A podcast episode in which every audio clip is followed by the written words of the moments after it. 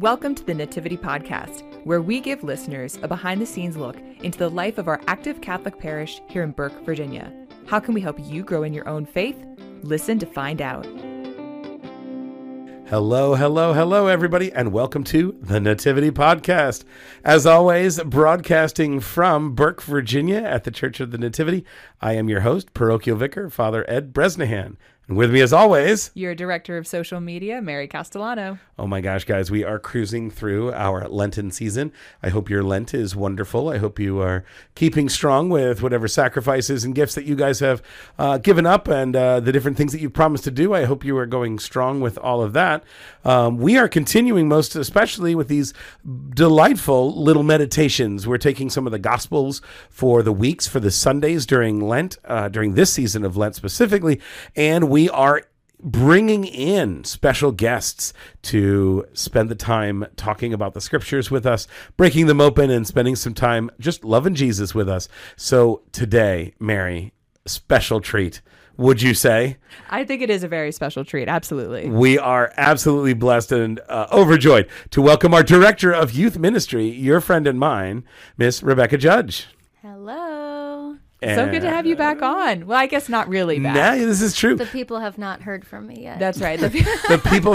Did we take the one episode off? I, we, yeah, we, we did. did. We did. We had a test episode at the very beginning when we first started recording this podcast with Rebecca because we, we needed like a, a placeholder, and it was really fun. But it wasn't it was very it wasn't quite polished so this is your first time i guess formally mm-hmm. on you were sitting with us though when we had the teenagers on which oh, was oh, yeah, very helpful well, we talked about yeah. work camp mm-hmm. so you've yeah. been in the background working yes. with us to make the nativity podcast a reality uh, and have been instrumental in so many ways but today for the first time to actually spend some time um, getting to know getting to know you getting to know the scriptures Yes. Yeah, I'm excited to be here. Thanks. Yeah, Thanks for having me you. on. Yeah.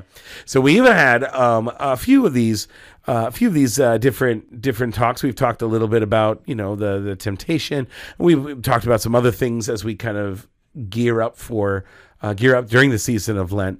But today we're going to hit the story of the raising of Lazarus mm-hmm. and um, a beautiful, just a beautiful story of faith, a beautiful story of family love, and a beautiful story that really shows Christ in the fullness of what what Jesus is all about. So let's take a moment and actually, can we have you, Rebecca? Can we have you read sure. the story for us before we go and break it open? Yeah, and for anybody who want who who is at home and has a Bible in front of you, you're welcome to follow along as Rebecca reads the Gospel. It's John 11, 1 through 45. So yeah, go ahead, Rebecca. Now a man was ill, Lazarus from Bethany, the village of Mary and her sister Martha. Mary was the one who had anointed the Lord with perfumed oil and dried his feet with her hair. It was her brother Lazarus who was ill. So the sisters sent word to him, saying, Master, the one you love is ill. When Jesus heard this, he said, This illness is not to end in death, but is for the glory of God, that the Son of God may be glorified through it. Now Jesus loved Martha and her sister and Lazarus. So when he heard that he was ill, he remained for two days in the place where he was. Then after this, he said to his disciples, Let us go back to Judea. The disciples said to him, Rabbi, the Jews were just trying to stone you, and you want to go back there? Jesus answered, Are there not twelve hours in a day? If one walks during the day, he does not stumble, because he sees the light of this world. But if one walks at night, he stumbles, because the light is not in him. He said this, and then told them, Our friend Lazarus is asleep, but I am going to awaken him. So the disciples said to him, Master, if he is asleep, he will be saved. But Jesus was talking about his death, while they thought that he meant ordinary sleep. So then Jesus said to them clearly, Lazarus has died, and I am glad for you that I was not there, that you may believe. Let us go to him. So Thomas, called Didymus, said to his fellow disciples, Let us also go to die with him. When Jesus arrived, he found that Lazarus had already been in the tomb for four days. Now Bethany was near Jerusalem, only about two miles away. And many of the Jews had come to Martha and Mary to comfort them about their brother. When Martha heard that Jesus was coming, she went to meet him. But Mary sat at home. Martha said to Jesus, Lord, if you had been here, my brother would not have died. But even now I know that whatever you ask of God, God will give you. Jesus said to her, Your brother will rise. Martha said to him, I know he will rise in the resurrection on the last day. Jesus told her, I am the resurrection and the life. Whoever believes in me, even if he dies, will live, and everyone who lives and believes in me will never die. Do you believe this?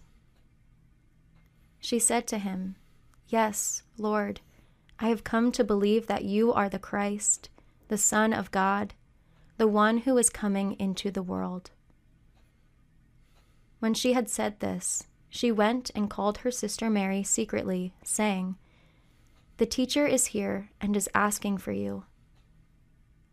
As soon as she heard this, she rose quickly and went to him. For Jesus had not yet come into the village, but was still where Martha had met him. So when the Jews who were with her in the house, comforting her, saw Mary get up quickly and go out, they followed her, presuming that she was going to the tomb to weep there. When Mary came to where Jesus was and saw him, she fell at his feet and said to him, Lord, if you had been here, my brother would not have died. When Jesus saw her weeping, and the Jews who had come with her weeping, he became perturbed and deeply troubled, and said, Where have you laid him? They said to him, Sir, come and see. And Jesus wept. So the Jews said, See how he loved him. But some of them said, could not the one who opened the eyes of the blind man have done something so that this man would not have died? So Jesus, perturbed again, came to the tomb. It was a cave, and a stone lay across it. Jesus said, Take away the stone. Martha, the dead man's sister, said to him, Lord, by now there will be a stench he has been dead for four days. Jesus said to her, Did I not tell you that if you believe, you will see the glory of God? So they took away the stone. And Jesus raised his eyes and said, Father, I thank you for hearing me. I know that you always hear me. But because of the crowd here, I have said this that they may believe that you sent me. And when he had said this, he cried out in a loud voice, Lazarus, come out. The dead man came out, tied hand and foot with burial bands, and his face was wrapped in a cloth. So Jesus said to them, Untie him and let him go. Now many of the Jews who had come to Mary and seen what he had done began to believe in him. Amen. Amen. Wow. wow. Thank you so much. That was a beautiful, beautiful reading. So much to unpack. There's oh just so many, so many beautiful images in in this passage, and there's even like a callback to a previous gospel that we read about the healing of the blind man. There's just so many things. So Ms. Rebecca, Rebecca, where like where do we find this in the whole story? Where does this fit in to the whole Gospel of John? Yeah. So this one, you know, kind of leads into the the movement towards the passion because right after this, you know, the raising of Lazarus is what leads the Pharisees to plot to kill Jesus, right? So we see, um, you know, we have this raising, this movement towards new life and restoration, and it's the very thing, you know, that is leading the Pharisees to decide, like, okay, like this is Jesus, you know, this man, he's he's a problem, right? He's stirring things up, and um, this is the very thing that that really leads to his death. So that's kind of where it's situated. And yes, like you said, it's we had the story of the blind man, uh, you know, two chapters or so ago. Um, so that's kind of kind of where it situates in in the text. Yeah, and it's it's it's sort of tricky because the Pharisees were the ones who did believe in the resurrection. So right. it's very hard when you're balancing out the idea. It's like, okay, the Pharisees believe in the resurrection, but they also believe that it's God who's going to do the resurrection on the last day. And mm-hmm. for this man mm-hmm. to have this kind of power, that's you're you're hundred percent right. It's it's a problem for them. It's very right. threatening. Very threatening. Yeah. So Right. And yeah. that's why I mean like the the section where where Martha is is speaking to Jesus and you know he's asking her um, you know basically if, if she really understands what's happening. And you know she says um, you know something to the extent of like I know that you're the Messiah you know the the one coming into the world right? But before that you know um, you know I, I know he will rise in the resurrection on the last day right? And Martha thinks that he's talking about, you know, this this resurrection in the future, right? And um, not really recognizing at first that he's talking about like what he's about to be doing with raising Lazarus, but then also kind of foreshadowing his own death and kind of moving us moving us toward that that like it's not just this future resurrection that the the Pharisees have always talked about and like she she knows, but that Christ Himself is is the re- resurrection like here in her midst. Yeah, I think sometimes even us within our own faith, we have an idea that God will eventually act someday. Mm-hmm. And we have this kind of idea of like, all right, yeah, I just suffer through life, figure life out, and then one day God will figure it all out for me. But God also wants to be a part of your present as well, in mm-hmm. addition to your future. I think sometimes we forget to allow God to be part of our present life as mm-hmm. well. Yeah. Yeah, I, I mean, there's just, like you said, there's so much to unpack here. And even as I was, you know, praying with the passage and prepping for this, there are so many things. It's such a long story. And um, I think the one of the first things that kind of hits is just like the whole story of Jesus just even getting there and and sitting with like okay why why does he wait mm-hmm. and mm-hmm also like just little things too like how did they send word you know Mary and Martha stay there, but they send word like who went. You know, there's a lot of chaos happening in the gospel. Yeah. I don't know if you've ever seen these videos. They show these videos every once in a while of like I don't know, it'd be like a kids baseball game or like um, I don't know, uh, people at a park, and some sort of chaos is happening, right? Um, and the the caption is always watch this video from the perspective of a different child each time. Oh. And so you'll watch and like, you know, the one kid is like rolling down a hill, one kid is running the bases backwards, one kid has gotten hit with the baseball and just falls over very dramatically. I don't know, just and it's just it's just pure chaos. Like a renaissance painting. Right, exactly. Exactly, you know. And I always think this passage is that for me, right? Mm-hmm. I think mm. it kind of goes right into what you were just saying. There's a lot of stuff happening. And you could just look at this passage from the eyes of so many different people. Mm-hmm. What's the story like from Martha, where she's dealing with the grief of her, the death of her brother? Then she sees Jesus. She has this deep moment. And then she suddenly realizes, oh, you're talking about right now. Mm-hmm. And kind of wrestling with the idea of if you roll that stone away, eh, it's not going to smell very good and mm-hmm. jesus is you know watch me hold my hold my water right um so there's so many there's so many of those kinds of things but then like you could look at it from mary's perspective. And i love what you just said about like how do they get word back and forth? Imagine if you were one of those people that are going back and forth between the houses saying uh jesus is here. He wants to talk to you. She's coming. She'll be right there. And then like bouncing back and forth. You know it's a couple miles away from different places but you're still trying to send word. So um, you know what what's going through your mind as as you're trying to relay and remember this information? Right.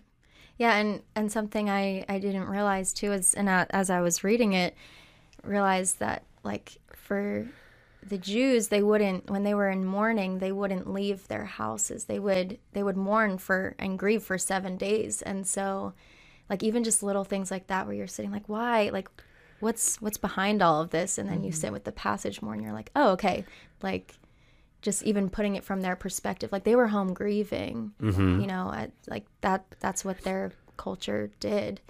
Um, which makes it even you know that's why everyone's surprised when martha runs out and and then eventually when mary comes like the crowd thinks that she's going to to Must be going to the tomb to you know, grieve, yeah. yeah mm-hmm. to to mm-hmm. grieve which not unfair. I mean that's exactly where she goes. Right right. So yeah Yeah. what a beautiful thing it, that's it's so interesting too that Rebecca uh, you you said a few minutes ago that you know Martha knew in her head she knew and she and I I'm sure it says it earlier in this in this gospel as well not necessarily just this passage but she was saying like like she has professed her faith in Jesus before but what I think is really interesting about this passage is now it's not like that faith is being put to the test, but it's kind of like push comes to shove.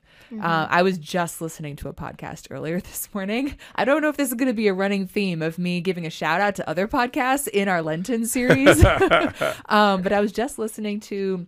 I don't know. It was it was definitely a Lenten podcast from uh, the Abiding Together girl, ladies, and they were talking about um, how we can have faith, but it can be like more head knowledge versus like, you know, what do you actually believe? Like at the end of the day, you know, we really have to examine, and Lent is a really great time for that. What do we actually believe? And so I can see it very, mm-hmm. very clearly in this passage. You know, Martha's like, Lord, yes, I know you're the Christ. Like, I know, you know, you are the resurrection. Like, she's saying these things, like, I, I know, I know.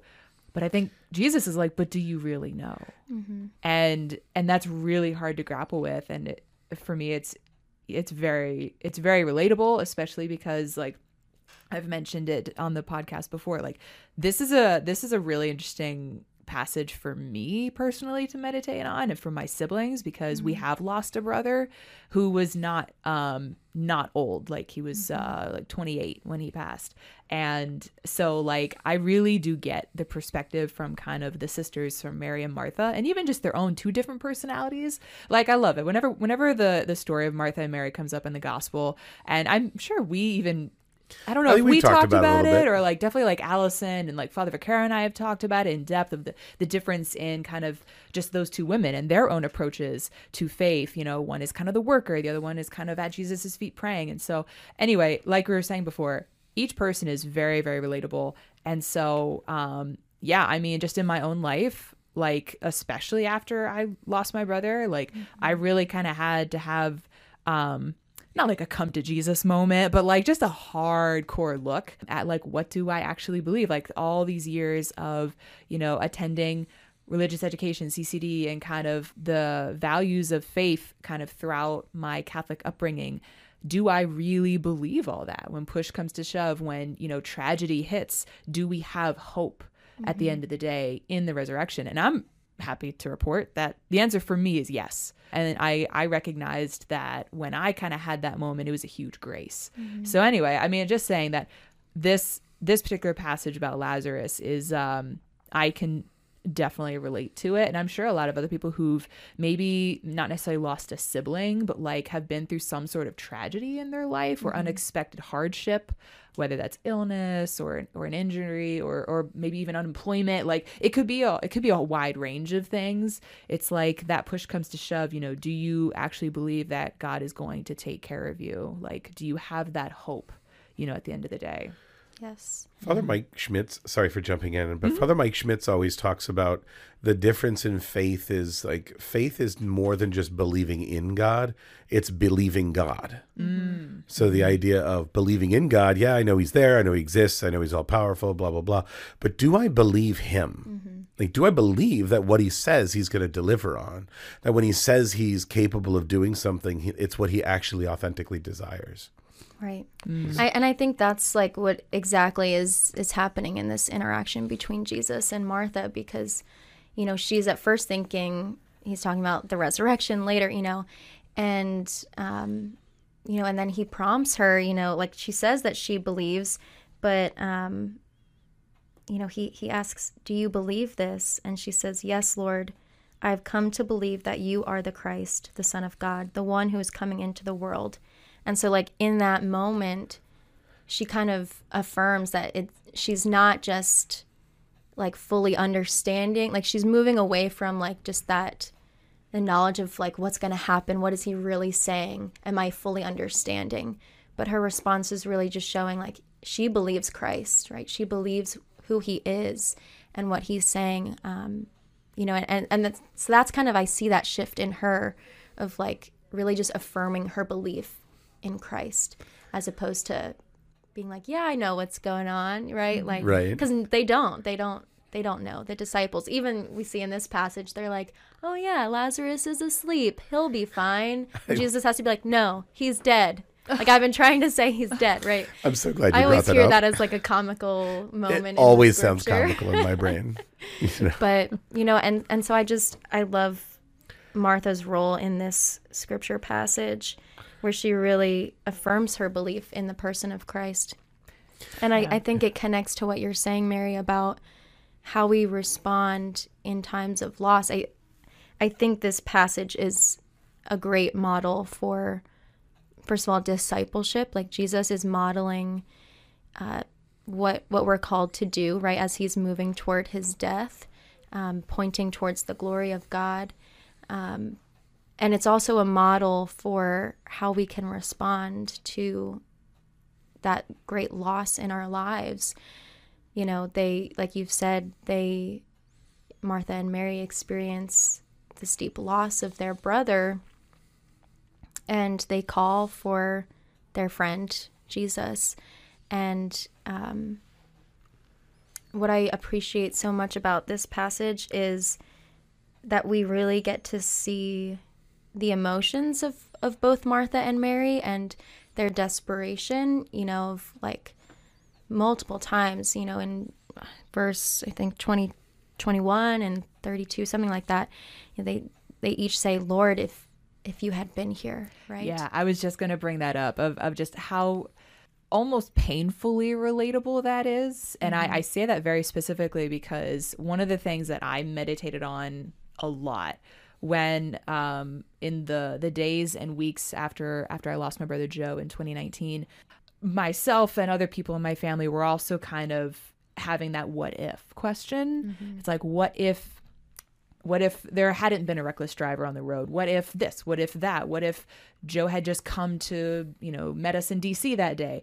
And so I 100 100% agree and and I really do relate to what Martha is saying and it's incredibly human but also and something that I like a, a lesson that I really took away was you know in in times like that it's not it's very human and normal to, to ask that what if question but it's also like for me it was kind of a waste of energy. So i had to like really tell myself like don't ask the what if question just trust that this happened and can't be changed. Um, but i also think it's really interesting too that uh, a criticism about the scriptures that's uh, I know we've mentioned this in previous episodes where some people say, well, you know, I don't read scripture, I don't read the Bible because it doesn't feel relevant, it doesn't feel relatable. Whereas this passage is incredibly relatable for all the reasons that we're saying. Yeah, I think it's you can really see it, you can really hear it. Um, we just have to take the time to, you know, sit with it and really kind of chew on it and meditate. Mm-hmm. Yeah, and I think I, I think if there's even if it doesn't seem relatable because maybe you haven't experienced that loss or something like that, the the stages are still relevant because we're watching Martha's conversion from a person who is following the rules and then complaining that her sister is doing something different, right? We have that passage, you know, chapters in advance, chapters earlier, and then we see her coming to a, con- a sense of conversion to this beautiful being, this beautiful confession of faith but it's all done through her experience, right? It's done through the eyes of her experiencing the cross, uh, experiencing it in the grief of the death of uh, the passing of her of her brother, and so it reminds us that yeah, what the Lord is saying is, look,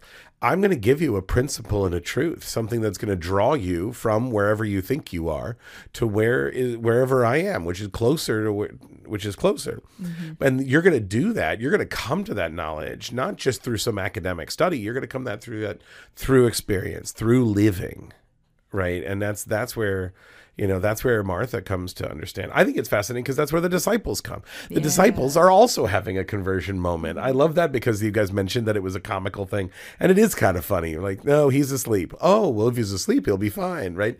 That is comical. But think about how it ends because Thomas is the one that says, yes. I get it then let us also go to die with him. Mm-hmm. What a powerful statement, right? Yeah. Is he recognizes that this is a step for Jesus into Jesus's passion and he makes a bold step, which is fascinating because many years in the future, he's going to make that step, right? Like, how does he die? How does Thomas die? Um, allegedly in India, I think, or in Armenia. He had preached in India, and his body, I think, it was was there. Parts of the relics were transferred back to Rome. But he was a, he was a martyr, mm-hmm. right? Mm-hmm. Okay. Yeah, eleven of them were martyrs. Right. Um, actually, like twelve of the thirteen, I think, if you count Paul, um, and you subtract John, and you add Thaddeus. We can cut this. Okay. no, this is fine. No, that's good. Okay. Yeah, yeah. Um, yeah, yeah, yeah. So the it's just a beautiful. It's a beautiful um, I don't know. In fiction, we would call it a character arc, right? Yeah. And the character arc from Martha, from complaining about her sister to being with her sister and confessing Jesus as the Messiah, to the to the apostles, you know, complaining that they were just in a place where they were going to get stoned and that this mm-hmm. doesn't really matter because he's not a he's not a dead, he's asleep. To a recognition that this is an entering into their own passion. Um, there's really something to be said for believing Jesus and then also configuring our lives to him saying all right i need to walk with you i need to step with where you step and follow yeah. in those footsteps there's something you know it's hard yeah. because each of us experience it differently yeah definitely and uh, kind of another takeaway that i have from this passage is just the amount of trust i mean jesus is just asking them over and over again like I don't know if he says it explicitly. I didn't write it down, but it's basically like he's saying, like, you know, you need to trust me. Like, trust me. Yes, we're to wait two days before leaving to go help them out. Like, like trust, trust my judgment in this decision. Or like Martha, you know, Lord, if you had been here before, it's like, trust me. I know what I'm doing. So yeah, I don't know. Maybe this is like a really good point kind of in the Lenten season where like I don't know if, if I don't know about you listener listeners or the two of you, Father and Rebecca, but if like, you know, you've been kind of struggling a little bit with your Lenten fasting or penances and just kind of like what's the point? Is this really worth it? Um, you know, just asking us that question, examining our own hearts and being like, do we do we trust that this is making a difference? Do we trust the Lord that the Lord has a plan that He's working in us to transform us right now? To enter into Holy Week in a, in a few weeks or however long it is, and um, and then to kind of yeah, be with Him at the resurrection mm-hmm. at Easter.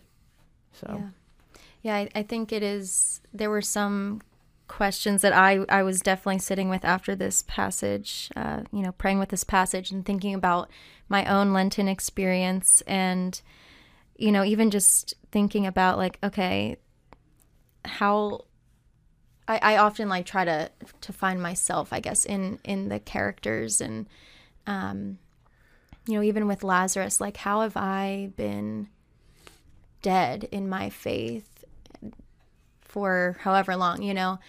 And how is it how is it that I am in need of that restoration, that new life? And, you know, I think that's a perfect question for Lent, you know, yeah. just thinking about what can I be doing and, and how can I change my perspective and my prayer life and um, you know to to reorient my life towards living fully with Christ and kind of accepting accepting that life of joy with with Christ instead of you know continuing to to be in that place of you know spiritual death whatever it is we all kind of yeah. go through those moments of mm-hmm. Of darkness in our faith. And um and even you know comparing myself to Martha as as you were talking Mary about your own experience with the loss of your brother um you know I just was thinking about like my own losses and um, I, I think everyone, if it if they haven't lost a brother specifically, I think everyone can relate to some sort of loss in their lives, and it doesn't even have to be the death of a person. It can be the loss of, um, you know, a certain context of, of your life or like time of your life, new transitions, things like that. We're always grieving losses in our lives, and um, what I think is so relatable with this passage is seeing seeing those little conversions and you know with Martha I just was so struck by when she says like but even now I know that whatever you ask of God God will give you mm-hmm. like that mm-hmm. just even that that phrase but even now like in the midst of her grieving and her disappointment and her loss and frustration, which she expresses to Jesus, which I think, first of all, is um, a lesson that we all can grow in, you know, of like learning how to actually express our true emotions to God. Um, you know, so she expresses them, but but then she pivots, you know, even in the depths of her grief, like the prayer of like, but even now, even in the midst of all of this loss, Lord, I, I still believe that you are here and that you're working and, you know, expressing that trust. And I, I think that can be a really powerful prayer for our Lenten season is like, you know, reflecting on those times that, or the ways that we need to be growing and, you know, need to be restored to new life. And, and how can we take that pivot now to have the, you know, the purview of, of the resurrection and, eternal life now, um, moving towards that place of hope. And I think that's what is so contagious about Martha and, and this passage in general is just the way that we can hold both the grief and the loss with the the promise of new life and and the reality of hope right now.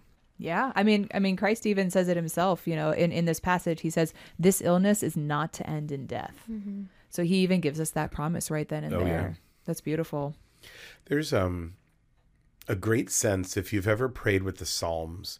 Uh, highly encourage them. There's 150 of them, and they span the range of human emotion. Some are super joyful, some are triumphant, some are loving and and and like caring, but many of them come from places of deep emotion, of mm-hmm. deep loss, um, struggle, crosses.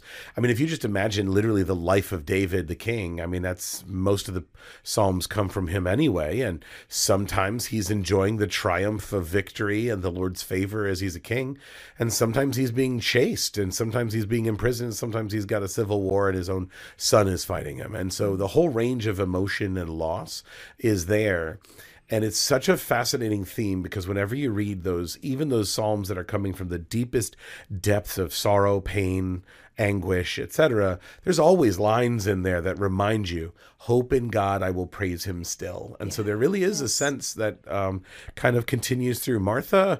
Martha really does in, in, envelop the, the the spirituality of that ancient of ancient Israel, mm-hmm. where she talks about that perseverance and trust in God despite the loss and despite the difficulty. I think it reminds us that God doesn't God allows evil things and difficult things to happen, but God is also strong enough to bring greater things out of it. And so that trust and that hope that God will persevere. Powerful mm-hmm. thought. Yeah. And I, you know, just it being in the context of Lent and, you know, we're looking towards the passion of Christ and um, it's such a powerful image, you know, Christ filling the experience of death, like literally filling it with his life. And um, that's that's the promise that he gives us and and even when he's on the cross like you were saying t- connecting it back to the psalms that even the the psalms of great anguish take that turn towards hope. Like even christ on the cross when he's quoting psalm 22 you know my god my god why have you abandoned me? Yeah, if you read the full definitely. text of that psalm it takes turns into like a psalm of praise and thanksgiving at the end. And for jesus to you know to to quote that on the cross is just again he's always giving us this model of of how we're called to live in relationship with the reality of our life you know that that there will be loss and there will be times of pain and hardship and yet we can still rejoice knowing that um, you know there's that promise of eternal life and and you know, and it's not even just this quick move to like, okay, I'm going to be hopeful now and all is well. Like, it's not, you know, we're just um, moving past our emotions. Like, we see Jesus weeping in, yeah. in this passage and, and taking the time to, to grieve with us. And, and that's the other model, you know, that I love that like we have, we have a God who's, who suffers with us and experiences the depths of our pain and, and is walking with us through, through our agony. Yeah, I I, I have personally found it through um, other kind of uh, losses in in my family. Like like I recently lost both of my grandparents, mm-hmm. and um, yeah, it, that's that's so true. Of just like you do have to take the time to sit in those emotions. I know, kind of, I don't know if we've talked about it, but I, I think I've definitely had conversations with other people where we're talking about how it's people don't like talking about hard things. Yeah, we just talked kind about of, this. Yeah, yeah, yeah, We would like we like po- you know positive vibes. Everything's positive all good. vibes only. Yeah, yeah, yeah, like that. You know, positive vibes only. But really, you know, life, life. That's not life. Mm-mm. You know, we have to we have to sit in in the hard stuff we have to enter into it sometimes and i have a very specific example that i'm thinking of um gosh, what was it? Just just a couple months ago, uh, my 99 year old grandmother mm-hmm. returned to God, as Father Bob likes to use that term. Uh, that week in particular was very busy, like here at work and just with family. And this is something I really appreciate that Father Hayes says. And uh, so I, one of the other things I do here at the parish is I live stream funerals, and I love listening to specifically Father Hayes when he gives a, um, uh, not a homily for a funeral, he usually starts off by saying by telling the family and reassuring them you know, this is a really hard time. There's a lot of things going on. You're very busy, but in the coming days and weeks, when all that busyness kind of goes back to normal, that's when you kind of have to sit with it. That's when reality kind of hits. And anyway, so um, I definitely had a moment like that after my grandmother passed, and I literally had to like drive to my favorite park and you know no music no headphone no no no phone and just just think about her. Mm-hmm. and i had to let that reality sit in sit and settle. And it's hard. Like it's not a pleasant feeling but i knew i had to do that in order to to deal with it and accept it and then to move on. Mm-hmm. So um so yeah. And and I love what you just said Rebecca that like even the Lord had to do that. He wept. He took that time. Um and I guess we don't really know what he was doing in those 2 days while he was waiting. Maybe it's not too far fetched to say that like maybe he was grieving then. Um but but yeah, yeah so yeah it, we definitely have to take that time and lent in general kind of taking a step back is a really really great time to just kind of sit and um and yeah. really evaluate and and really work through whatever we need to work through i know it's a silly analogy but i highly recommend the movie inside out um it's a movie where you know basically the person has the different emotions in their brain and the different emotions kind of handle memories and things. And one of the general plots is that the woman who's or the the, the emotion named joy is basically kind of you know at odds with the emotion named sadness. And it was only good to have joyful emotions. And they kept pushing sadness away. And it was uh, just a very fascinating thing because at the end of the resolution was was that oftentimes emotions are complex. Oftentimes the reality in the experience of life is not just one or the other, right? A funeral is not just a celebration of life, it's also a recognition that the memories that we have are going to be memories. We won't be making new memories in the present moment. And so the reality and coming to grips with that is a complex emotion. I think the passage, I think when we look at our Lenten resolutions and our Lenten, uh, our Lenten experience, and we do it by reflecting on the, the story of the raising of Lazarus, I think one of the fascinating things is that this is a complex emotion and it's okay to sit with that complex emotion. It's okay to be a little bit, you know, fumbling as you kind of come through, like the apostles kind of fumbling before they kind of get to the idea, oh, let's go to die with him. And it's kind of fumbling a little bit between Martha, who has figured it out and still says, My Lord, there will be a stench, as she tries to wrestle with the reality in her mind and the, uh, and the knowledge and her faith in, in Christ, right? Mm-hmm. There's there's a lot of things going on. She doesn't do it perfectly. And I don't know about you ladies, I don't do it perfectly. I'm pretty sure we don't do it perfectly at all. And I think sometimes that's one of the fears that we have when it comes to Lent, because we feel like mm-hmm. Lent is a series of things I have to do flawlessly in order to have a good Lent, mm-hmm. as opposed to Lent is a place to process complex faith related emotions mm-hmm. and faith related, you know, faith related things. And it's okay to bumble and stumble through it a little bit. Yeah. I love what you said, Father. I think you said it, and then I recently heard another priest at um at a talk um repeat this point that if you know we're you know a few weeks into Lent, if we've if we've made a mistake or if we've failed at our Lenten penance, like that's okay. Like just restart again. And i i know you definitely said this on like i think it was our first episode that like you know don't don't beat yourself up too hard. Right. If um you know like you're saying if you fumbled or stumbled or if you forgot one of your lenten penances or you yeah. weren't able to do it whatever the case um, that it's okay to restart again strictly speaking it is the difference between a discipline and a rule Mm. And our faith, when it comes to sin and morality, is about obeying, right? We listen to what the Lord has asked us to do, and we want to submit ourselves to what His will is. That's why we don't kill, we don't lie, we don't cheat, etc. Right? It's why we try to not act in rebellion to Him, and we try to conform our lives to Him. But the idea of the practices that we do in Lent, those are disciplines meant to strengthen our ability to avoid sin. They themselves are not moral actions. I mean, if you wake up one day and you say, it's a Friday in Lent, I'm really going to get even with God and eat a hamburger. All right, well, that's more of a moral decision, and that's mm-hmm. something else entirely but this is a training exercise. This is like this is you training for a marathon. This isn't a matter of whether you cheated in the marathon or not. You don't disqualify yourself from a race just because one day it was a little harder to get up and do your exercises for the right. day. Mm-hmm. yeah, exactly. So you don't beat yourself up over a failed discipline. You just re you just recommit to the discipline. Mm-hmm. I think another thing that that people struggle with in Lent, and maybe I'm just speaking about myself here.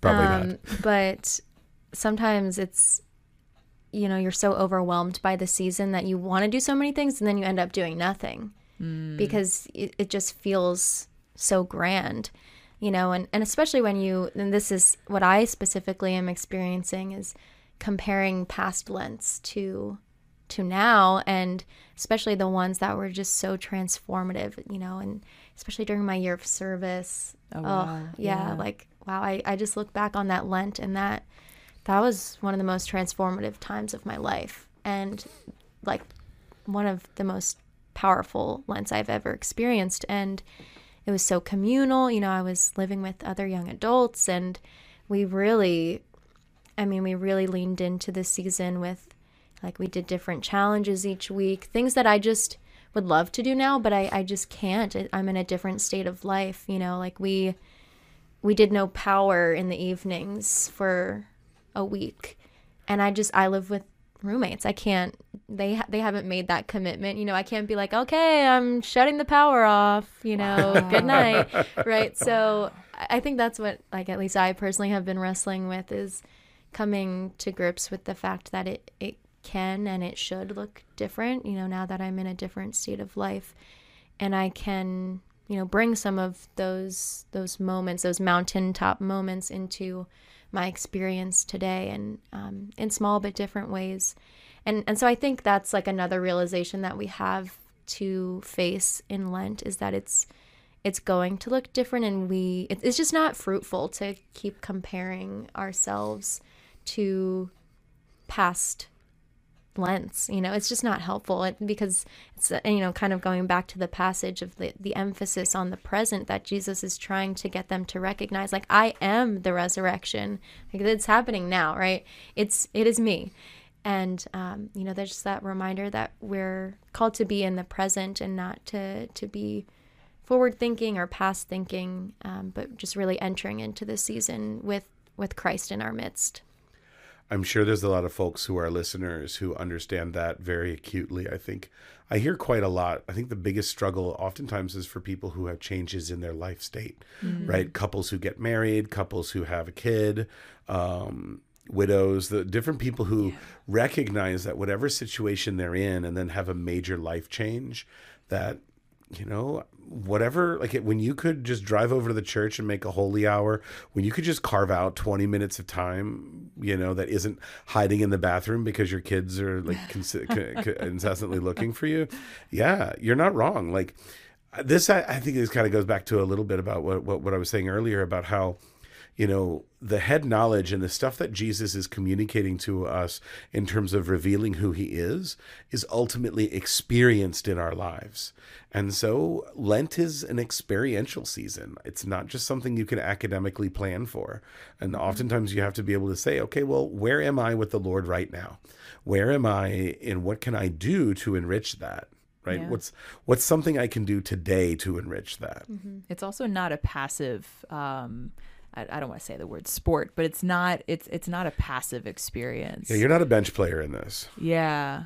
Yeah, it's not like something you know how like you can, um, especially during ordinary times. Sometimes mass can kind of feel like that, or maybe like the season in general. You feel just kind of like you're just kind of sitting there watching, like nothing extra is really being asked of you. You don't have to set up Christmas decorations because it's not Advent, or you don't have to whatever, or like give up anything in particular. But like maybe that kind of season can sometimes anyway. Maybe this is just me. Feel a little bit more like passive, but this is not. Like this really um ordinary time shouldn't be passive, but this really no. like we we really need to we do need to step it up and at the very least evaluate yeah, kind of where we are and what what can we do. So Amen. Any final thoughts about our wonderful passage? Yeah, I mean, I would just say like just encourage people to to keep sitting with this one just because of how like the depth of it. You know as we've said there's so many different aspects to it um, but i think you know most importantly just like kind of asking ourselves like how are we how are we in need of that new life? How have we been weeping? And um, can we can we imagine ourselves next to jesus with you know, jesus weeping with us think that um, can be a really powerful image in prayer. And then, you know, moving towards that, you know, many it's it's not quite the resurrection, right? That that Jesus experiences himself, but um, this restoration to to new life. And so, sitting with that, um, it it's so beautiful to have this in Lent when you know we're we're not quite there yet at the resurrection right where this is our period of of waiting and yet we're given this taste of, of new life, you know, to, to remind us that that's, that's where we're going and, and that's where we're headed, you know, having that sense of hope in this season of Lent, that that's, you know, it's the hope and the faith that orients us in our, in our lives as, as Christians.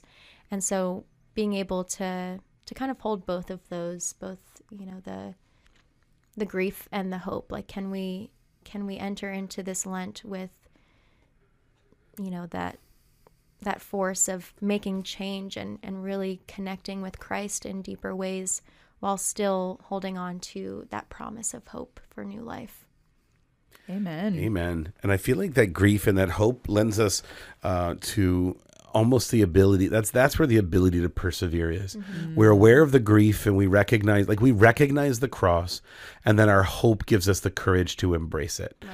and by doing that we persevere to the end which is what we our lord really I think encourages and challenges us in. Mm-hmm. So each day we pray for that perseverance. Each day we thank God for that opportunity for hope. And in the middle of it, it's a complex world. We got a lot of grief and things to deal with, but the Lord does not leave us alone. And even when we think everything is lost and that there will be a stench or something along those lines, definitely one of my more favorite verses in the scripture. my Lord, there will be a stench. yep, yep, Martha, you're not wrong. Oh. and in the middle of all of that, in the middle of all of that, there is faith, there is hope, there is God clearly at work in the mid, about to do something truly extraordinary. Um, if only we just trust in Him. So, with that, ladies, oh my gosh, any final thoughts? I'm good. Good. Oh my gosh. Well, friends, this is delightful. You know, Rebecca, thank you so much for joining us. You are uh, absolutely a treasure. So much to think about, so much to meditate on. I know that I'm going to be going back to this, obviously, getting ready for my own homily. I'm totally stealing both of your ideas, both of your ideas, ladies. I love it. Uh, um, and and with that, friends, we thank you, our wonderful listeners, for all of the great graces and prayers and the support you've given us. And we look forward to bringing you even more joy in the future. Amen. And with that, God bless you and have a great evening.